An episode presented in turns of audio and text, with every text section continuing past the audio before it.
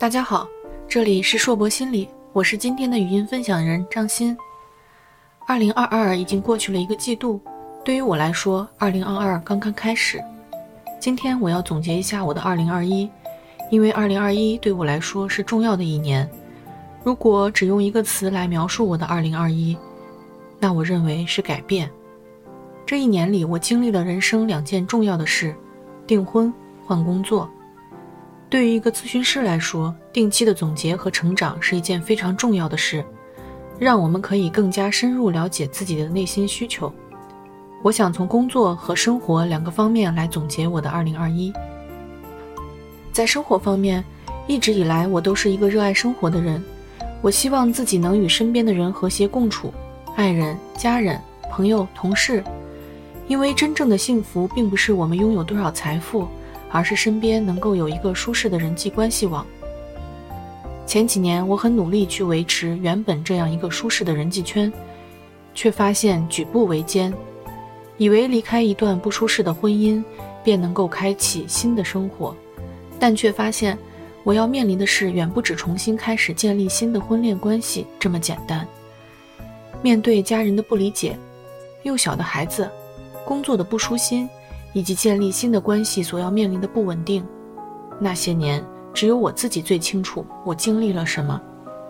当时的我有过伤心，有过争吵，有过被放弃，但却从来没有后悔当初的决定。那些走过的日子，大部分时间我在不停地怀疑自己和负面情绪中度过。当发现不仅无用，而且我的生活充斥着抱怨与不开心时，我开始总结自己做的不足的地方，比如任性，没有有效沟通，把工作中的认真带到了生活中。在我开始一段新的关系时，我明白自己需要改变，我逐渐地与原生家庭脱离，或者说用新的方式建立自己的边界，开始追求真正自己想要的，而非家人希望我要的。那段时间我遇见了自己喜欢的人，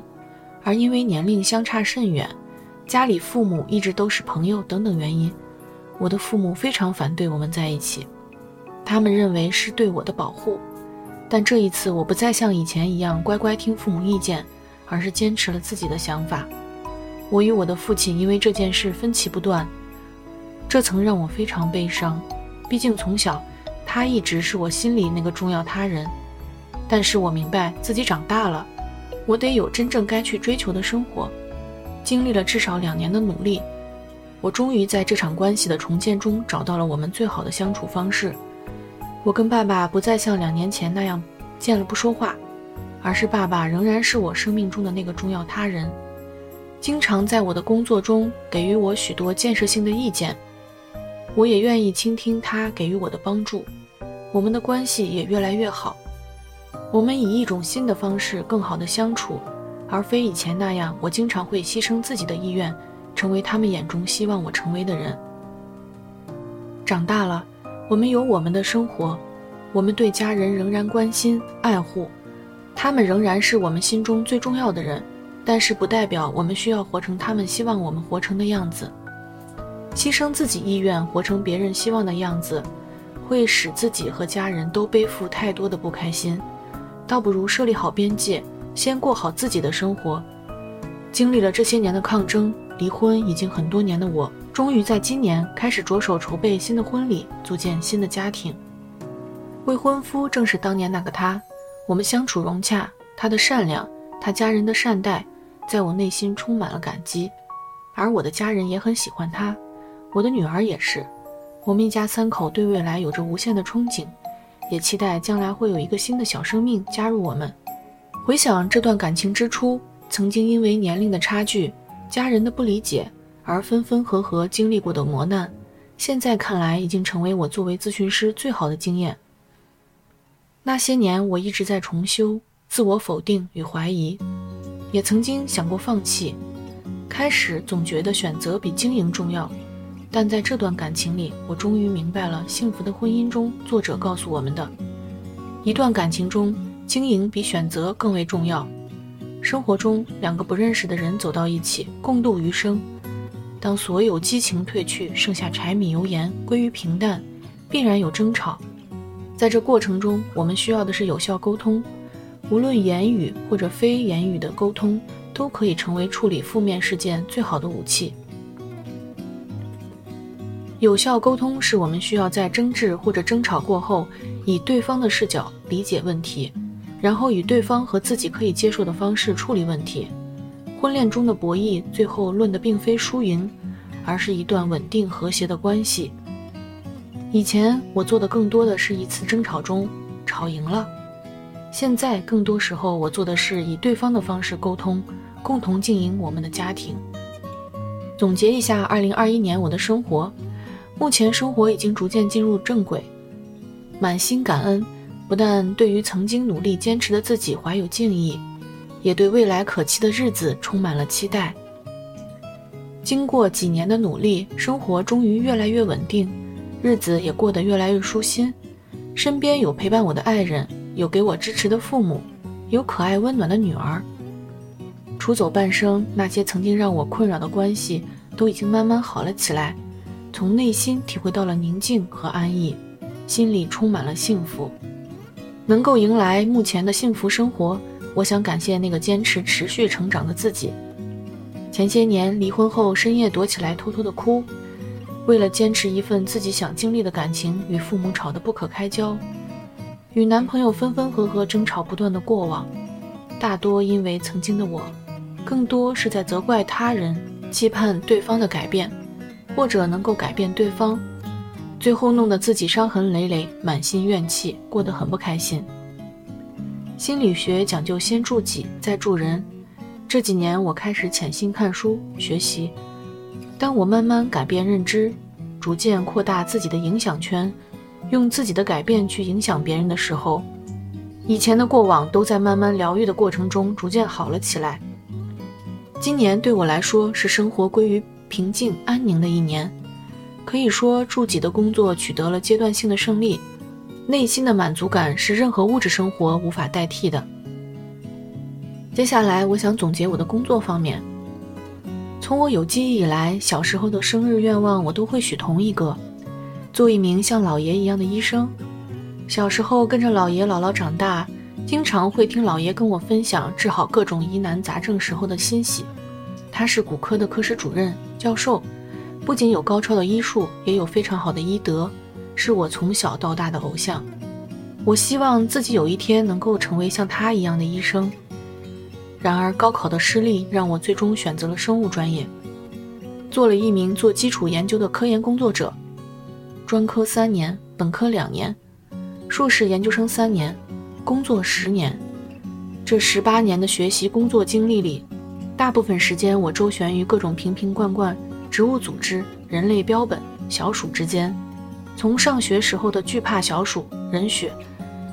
到现在天天见人血，取各类样本，手到擒来。我内心从害怕拒绝到慢慢接受，拿起家样枪就要打起十二分精神，因为我所做的分子实验每次家样只有几微升，十分精细，需要思想高度集中，不容出错，做错一样就要全部重来。本来性格安静的我，做实验的时候喜欢戴着耳机听着音乐，不被打扰。这份工作挑战的不仅是耐心，体力也要跟得上，实验多的时候一天上万步是很轻松的。每天周而复始，大部分时候我们没有阳性结果，实验是在探索，尊重结果是必须要面临的问题。这么多年的分子生物学经历并没有让我有价值感，这似乎与我想当医生的想法相距甚远。这两年我的工作内容因为政策要求开始转变，除了做实验，我们也要求负责课题申请，另外作为组长我也要参与管理工作。让我最难受的并非繁重的工作内容，而是在这段时间每天心身疲惫，内耗严重，好像很多事做了一半没法完成，更别说做好了。看似因为畏难而止步不前，事情很多，但是缺乏主动性，到最后自己都不喜欢自己的工作状态。如果一直这样工作，那么我坚持的意义在哪？余生我是否真的可以把它作为一项事业？我找刘老师做了一次个人成长，从成长中慢慢得到了答案。回首自己的奋斗历程，发现我从未因为畏难而放弃任何人或事情，但这份让我坚持了十几年的职业，却让我开始不停地怀疑自己。我想是时候与他告别了，并非因为劳心劳力畏难，而是因为在劳心劳力之后，发现自己无法当作事业来全身心的投入。在这里，我找不到我的价值和位置。离开熟悉的工作岗位，还有一群一起奋斗了十几年的同事，内心非常不舍。就在这样的不舍与对未来的焦虑中，二零二一下半年，我逐渐开始了从兼职咨询师到正式咨询师的转型，开始去做更多与心理学相关的事，接新的来访者，做一些心理学相关的研究，报考博士。以前的科研背景也让我在这份工作中尝试新的研究领域，心理学的研究让我觉得更有趣，也更有价值。当我开始做这件事的时候，我发现我又找到了小时候的愿望，那颗从小就埋在心里的想当医生的种子，在沉睡了这么多年以后，它终于发芽。我每做一件与心理学相关的事，它就长大一些。离开原本的工作岗位，带着同事们的祝福，我开始了新的征程。二零二一对我来说是个好的开始，我离医生的梦想越来越近。每一次对来访者的陪伴都是很好的体验，看着不同人的人生故事，与他们一起经历人生中艰难的时光，然后看着他们慢慢好起来，真的是一种非常美好的体验。在这里，我也逐渐认识自己，了解自己。也许老爷八十多岁高龄仍然愿意在门诊接诊的意义也在于此吧，那是一种很好的体验。二零二一的改变我很喜欢，回首这些年的经历，曾经那个坚持的自己仍然敢于在奔四的路上重新认识自己，改变自己。这些经历已经成为我最好的人生经验，期盼用专业的视角去陪伴和影响更多人。改变的路上必然面临更多的挑战与期许，无论生活还是工作，我都会面临新的挑战。此后的日子，希望可以陪伴更多的来访者，能够跟大家一起共同成长。这里是硕博心理，我是今天的语音分享人张欣，感谢您的聆听，我们下次再见。